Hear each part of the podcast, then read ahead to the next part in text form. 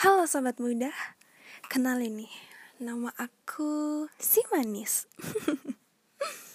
Sebenarnya nama aku Ani sih, tapi karena dulu aku pernah pernah pernah punya catering namanya dapur manis, di mana manis itu singkatan dari Mama Anis. Jadi aku sering menyebut diriku si manis. Siapa tahu itu bisa jadi doa kan supaya aku makin manis garing banget ya. Ya udah deh oke. Di podcast pertama aku ini aku pengen berbagi cerita. Cerita tentang pengalaman horor yang pernah aku alamin. Nah awalnya kata teman-temanku sih ya aku ini perasa banget. Karena menurut aku biasa aja sih. Maksudnya manusia mempunyai kemampuan merasakan ada makhluk halus yang ada di sekitarnya itu biasa gak sih?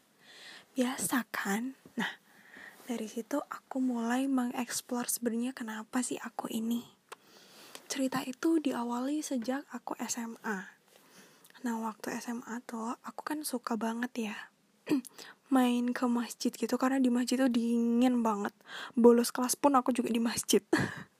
jangan ditiru ya teman-teman nah jadi itu aku sering banget nongkrong di masjid Abis sholat gitu ya udah dim di masjid atau pulang sekolah mau ada kegiatan lagi setelah pulang sekolah aku nunggunya ya di masjid karena di sana dingin dan enak tempatnya Nah, di sebelah masjid di sekolah aku itu ada kamar mandi.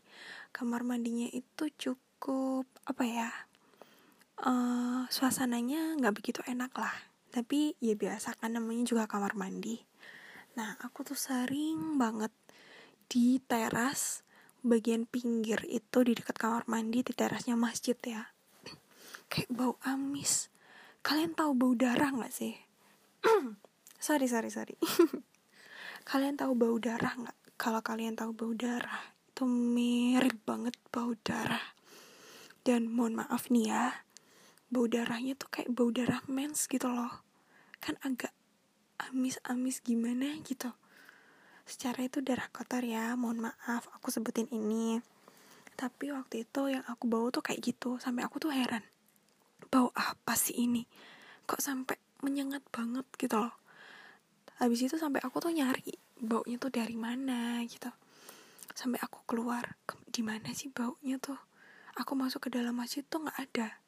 Terus habis itu aku lihat kan di tempat uh, almari mau kena mau kena gitu apa dari sini? Tapi di mana? Gitu. Aku mikirnya apa ada mau kena basah atau gimana? Gitu. Akhirnya memunculkan bau kayak gitu ternyata juga enggak. Terus habis itu aku ke tempat duduk aku cari apa ada hewan yang mati atau gimana. Tapi itu tuh bau darah bukan bangkai gitu bukan.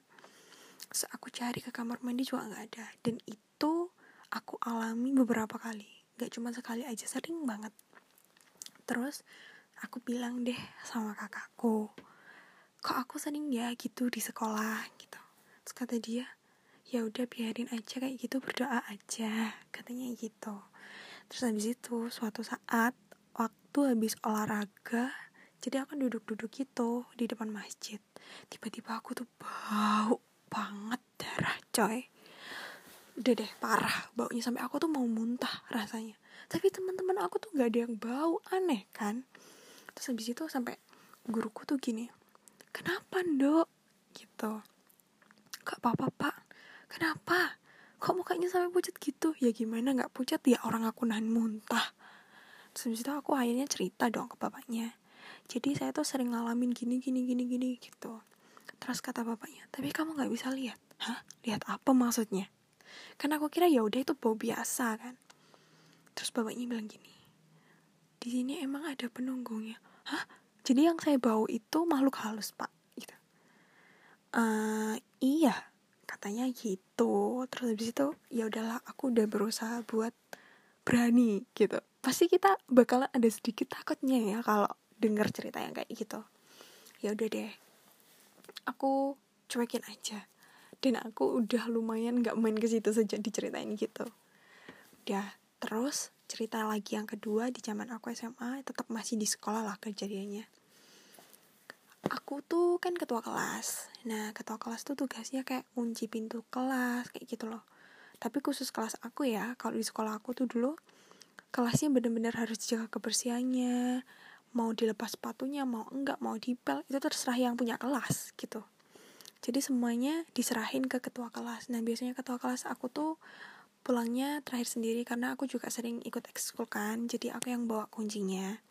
Nah setiap sebelum aku kunci pintu kelas aku selalu aku pastiin aku udah matiin uh, lampu kelas. Kenapa? Karena kan udah malam kan gak ada orang yang ngapain juga gitu dinyalain nah setelah itu suatu saat itu kan aku ikut pas kibra. Nah waktu itu tasnya itu disuruh taruh di ruang osis aja gitu jangan di kelas. Ya udah akhirnya kelasnya aku kunci. Tapi udah aku pastiin aku bener-bener ingat banget. Aku udah pastiin kalau kelas uh, lampu kelas aku tuh udah aku matiin. Nah di situ aku, udah aku kuncikan. Itu waktu itu pokoknya sampai sore deh. Mungkin baru pulang itu sekitar maghrib. Maghrib itu kan jam 6 kurang seperempat. Itu tuh baru pulang jam 6 gitu kan jarak dari lapangan ke kelas aku tuh nggak jauh. Jadi kalau dari lapangan doang lihat ke kelas aku tuh kelihatan gitu loh. Terus habis itu aku lihat dari jauh kok kelas aku lampunya nyala? Itu udah maghrib gitu. Kok lampunya nyala? Masa aku lupa sih? Matiin gitu. Terus aku tanya kan ke temenku yang sekelas sama aku yang ikut ngunci tadi kamu nyalain lampu nggak? Nggak kok. Kan kan tadi udah kamu matiin katanya. Iya gitu. Tapi kok nyala ya temanku lihat kan Tuh, kok nyala gitu. Ya udah deh biarin aja besok dimatiin gitu. Karena aku juga udah nggak berani mau balik lagi ke kelas aku. Ya udah keesokan harinya kan aku datang paling awal karena aku bawa kunci. Aku masuk ke kelas. Lampunya tuh nggak nyala coy.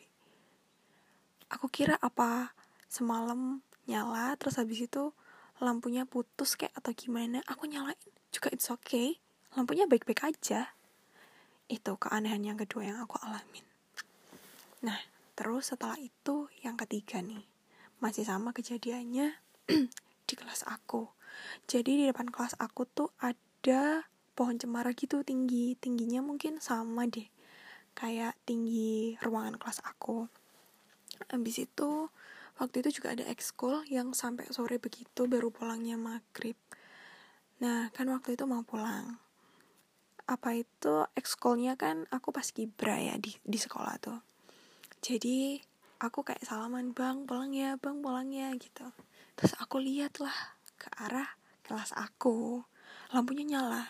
Tapi ya udahlah aku pikir ya itu memang ada suatu aktivitas di sana. Ya udah gitu. Terus habis itu tapi pada satu sisi itu di mana kelas aku tuh nggak kelihatan gelap gitu loh aku awalnya masih gak nyadar ya karena itu kondisinya udah senja gitu loh gelap kan. Dan lampu di bagian pojok-pojok tuh pojok-pojok sekolahku tuh nggak dinyalain ya karena malam yang ngapain juga kan nggak ada orang tuh nah terus habis itu aku awalnya nggak sadar. Terus yang kedua kalinya aku lihat kok gelap ada apa gitu. Dan itu cuma di satu sisi aja. Kalau misalnya ada jendela ya tiga gitu. Yang tengah doang yang nggak kelihatan gitu. Jadi aku sampai heran apa sih gitu. Tak kirain ya ditutupin cemara itu. Ternyata coy aku lihat lagi. Itu ada sosok gede tinggi banget dan itu merinding deh aku ceritanya. Ya itu. Terus habis itu itu rasanya tuh badanku langsung kaku gitu. Waktu udah mastiin kalau itu ada sesuatu di depan kelasku gitu. Terus habis itu aku nggak berani ngomong ya sama teman-temanku. Aku takut teman-temanku jadi takut juga gitu. Jadi ya udahlah aku pulang. Terus aku akhirnya cerita sama ibu aku waktu di rumah.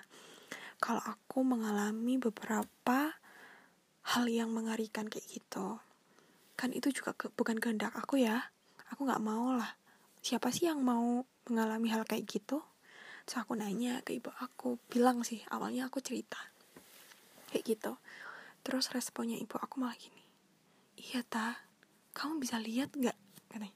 Duh, kok nanya gitu gitu. Maksudnya biasanya orang tuh ya udahlah berdoa aja gitu kan. Kamu bisa lihat ta?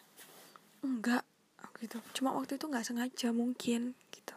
Terus ibu aku cerita ternyata di masa kecil aku tuh katanya dulu aku pernah punya hantu eh hantu teman hantu cewek gitu nah dulu tuh kan rumah aku dikosin kan jadi banyak anak kos gitu.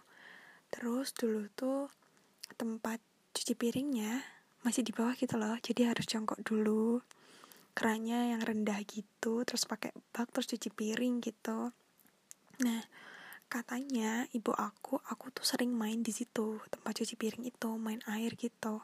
Sama orang tua aku dibiarin dong kan ya udahlah main mungkin gitu terus ada mbak-mbak kosan bilang gini ke ibuku lo bu di Anis di belakang sama siapa? Gitu. Loh sendirian kok kenapa? Terus dilihat lagi sama mbak kosku kebetulan banget mbak kosku tuh bisa lihat. Katanya aku lagi main sama cewek. Aduh masya allah aku lagi merinding dia sekarang ceritanya. Ya gitulah lagi main sama cewek. Terus habis itu kan ibu aku takut akhirnya sejak itu aku udah nggak pernah dibolehin main di sana. Katanya ya udah ngobrol gitu. Dan ditanyain aku ditanyain kan siapa itu? Gitu. Temenku bu gitu katanya. Terus habis itu siapa namanya? Anis gitu. Ternyata dia punya nama yang sama kayak aku. Entah itu benar namanya dia atau cuma niru nama aku. Aku juga gak tahu terus habis itu sama ibuku dibiarin lah pokoknya jangan main di situ lagi. Nah suatu saat itu ternyata ketika aku main di ruang tamu pun aku juga ngobrol. Nah dan si hantu kecil ini kata ibuku tiba-tiba itu suka ngajak aku keluar gitu loh. Kayak bu aku dulu manggil ibuku mama waktu masih kecil. Ma aku keluar ya ma. Mau main ma. Gitu. Loh mau ke mana ini loh mau main sama temanku padahal itu aku sendirian.